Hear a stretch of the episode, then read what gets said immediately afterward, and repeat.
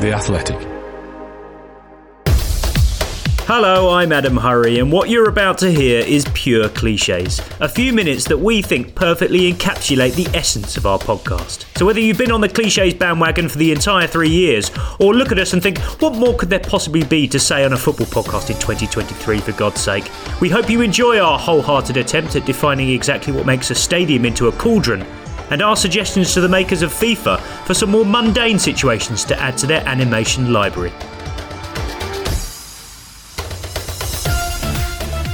Messing with your mind even further, Oscar asks another hugely important question, Vish. He says, What qualities give a stadium cauldron status? So I thought about this, and I think it's it's the structure of the of the stadium itself. So, for example, maybe what the structure and also the style of play. So I think the Emirates, okay.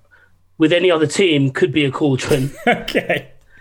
Uh, but but I really think it's more on the style of play than the you know you obviously want that bowl shape, but you you, you don't necessarily want a team that's always winning. I think you want a bit of mongrel in that yeah. particular stadium, don't you? Okay, I accept. I mean, we're, you have to be all be on board with the shape factor. You have to have a cauldron shaped stadium for it to be a cauldron. But can cauldrons, Charlie, have been built in 2006?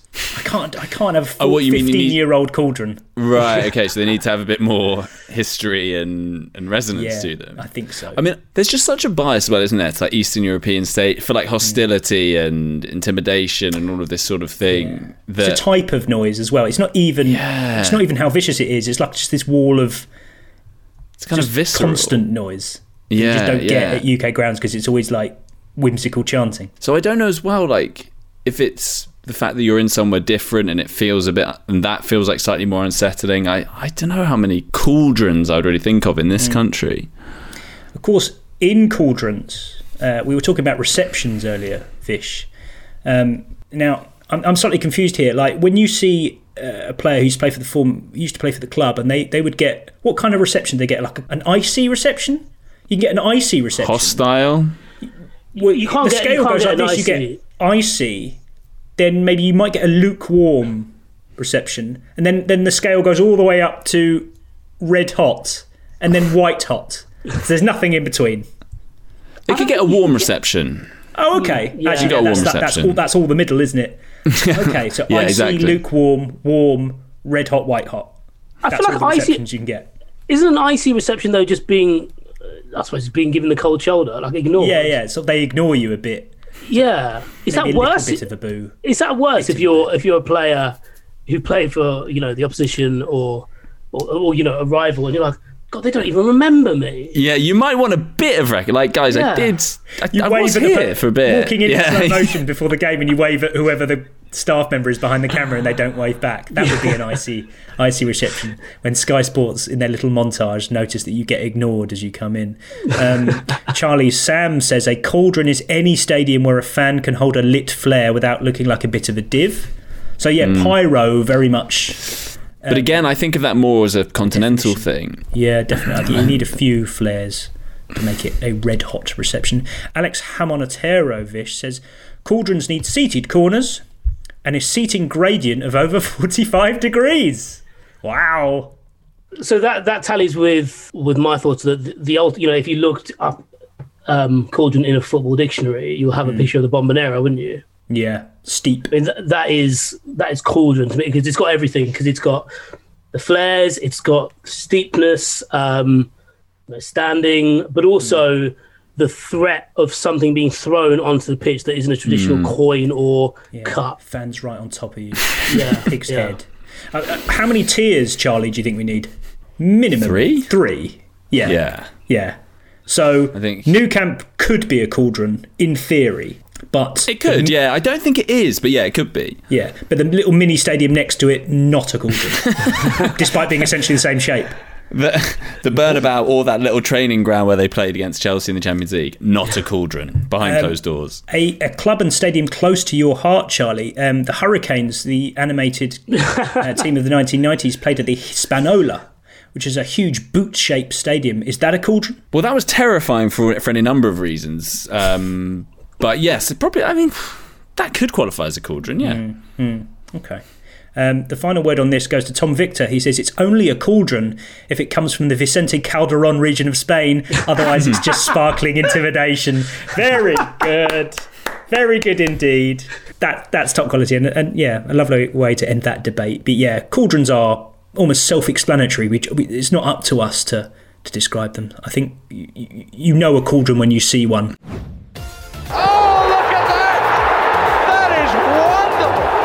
Brought to your ears by The Athletic.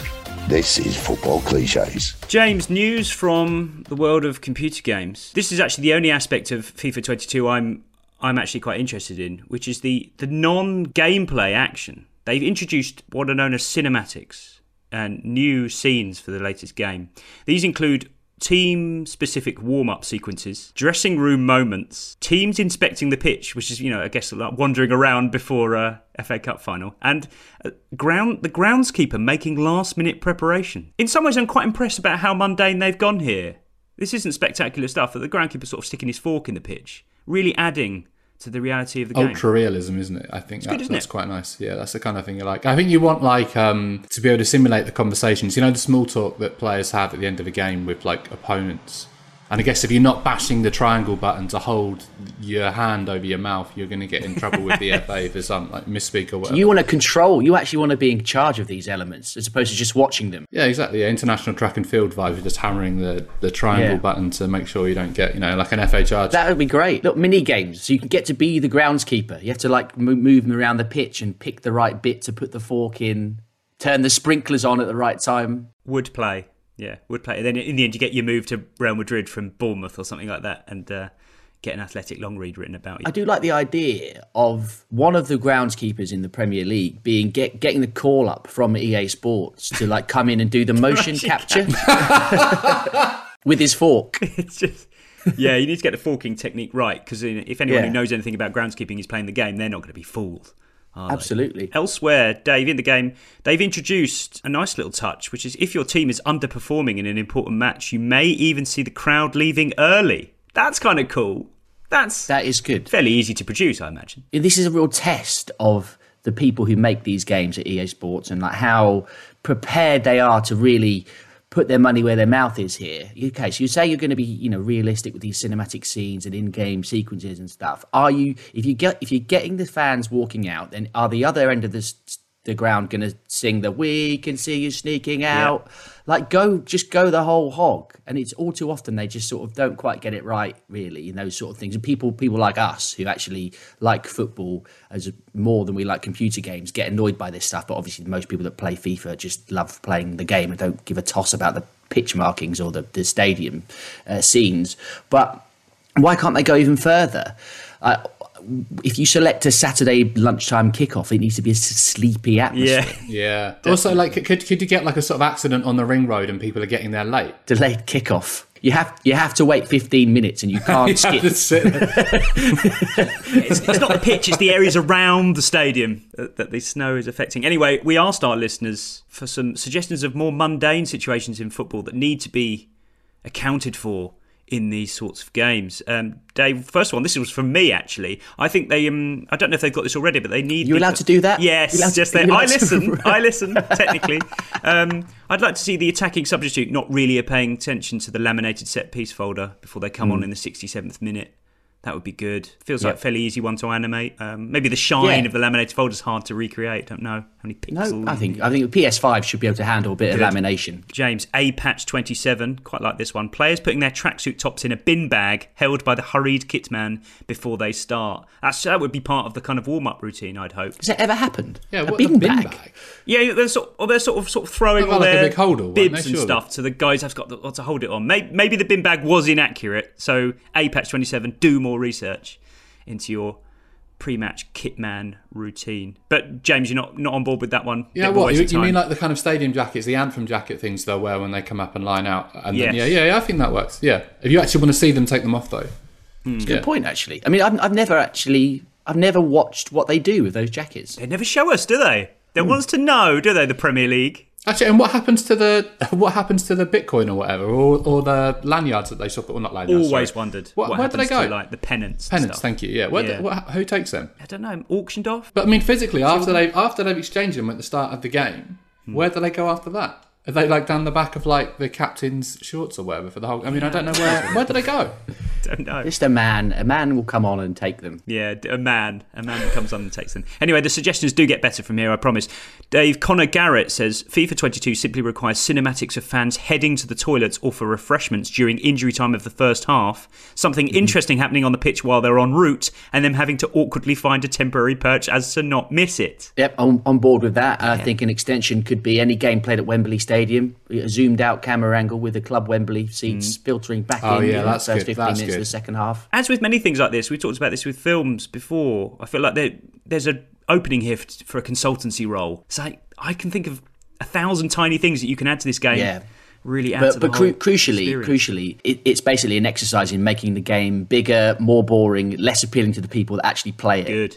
and more appealing to the very small handful of people like us who want to play like this. Next up, James, Josh Dola says FIFA 22 cinematics need to include the disgusting things players do, like spit or clear snot from their nose. Yeah, oh, that's that's, a good yeah, one. that is true. That is good. You know, it's, it's it's it's an unwelcome reality, but it is indeed a reality. Yeah, Get the, the, snot. the and glisten on a yeah on a like a PS5. You can imagine that looking pretty good. Yeah, yeah, I can see that. I mean, maybe this is more of a football manager thing than FIFA because obviously you're in, you know, you you're in control of the players in FIFA all the time. But like, could could you like in a, insert some like one in a uh, one in a half a million event like where you get like an El Hadj Diouf moment and he spits on the player and he gets sent off. Like just really random things that only come up once for a handful of people who'll ever get them. But that happens. That's football. Sometimes mad stuff happens. A balloon, like a beach Yeah, ball, beach the ball, yeah. Sunderland beach Yeah. ball moment.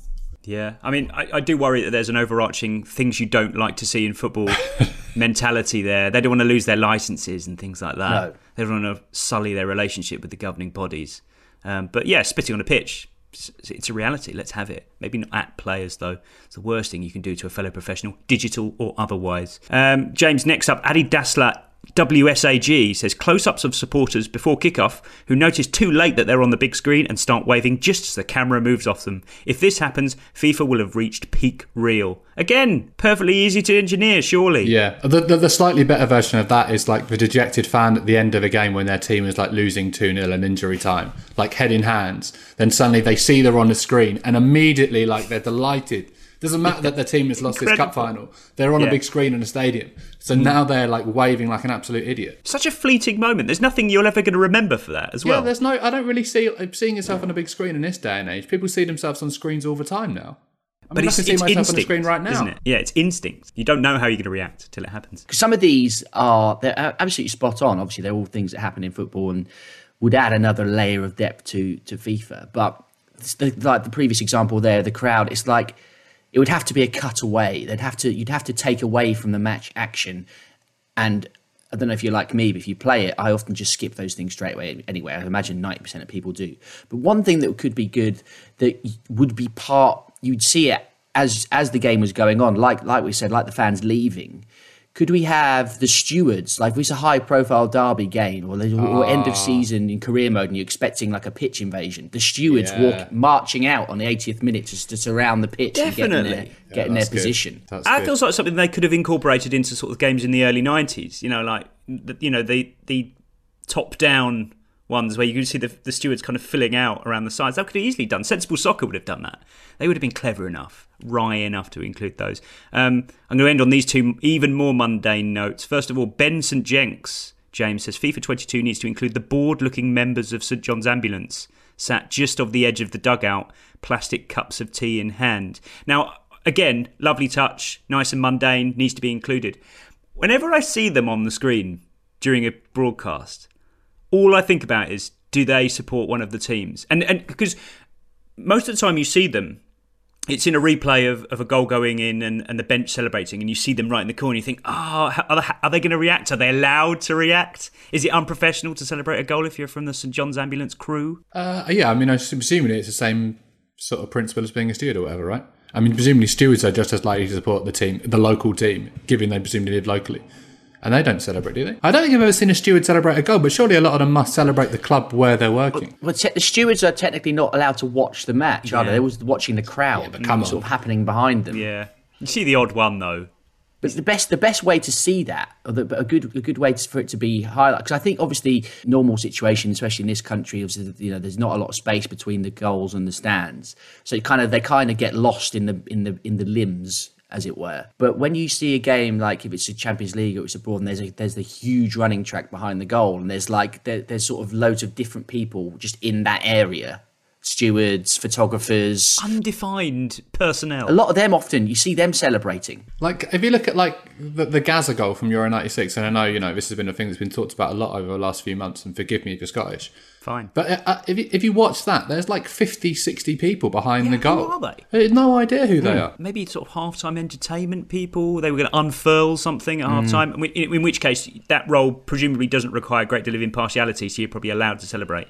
Um, Military band members, yeah. probably, Yeah, sort of thing. yeah, exactly, definitely. I want to end on this last one, possibly the most evocative of all, in a, in a, in a low-key kind of way, Dave.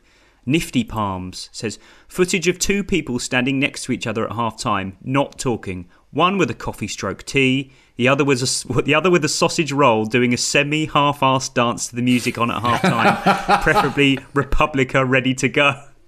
Sensational detail there. It's very kind of um, studio still talking about what Team X need to do in the second half, Yeah. and it's just panning around.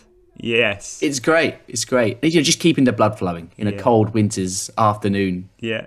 Or someone, someone just doing a little bit of a jig, but not quite. Just the knees, just sort of you know when you kind of you know you're stood up and you you, you don't want to sit down, but you also don't want to stand up for 15 minutes in the second half if you're not going to go to the concourse. You just sort of lean against the seat, sort of perch on the folded up seat.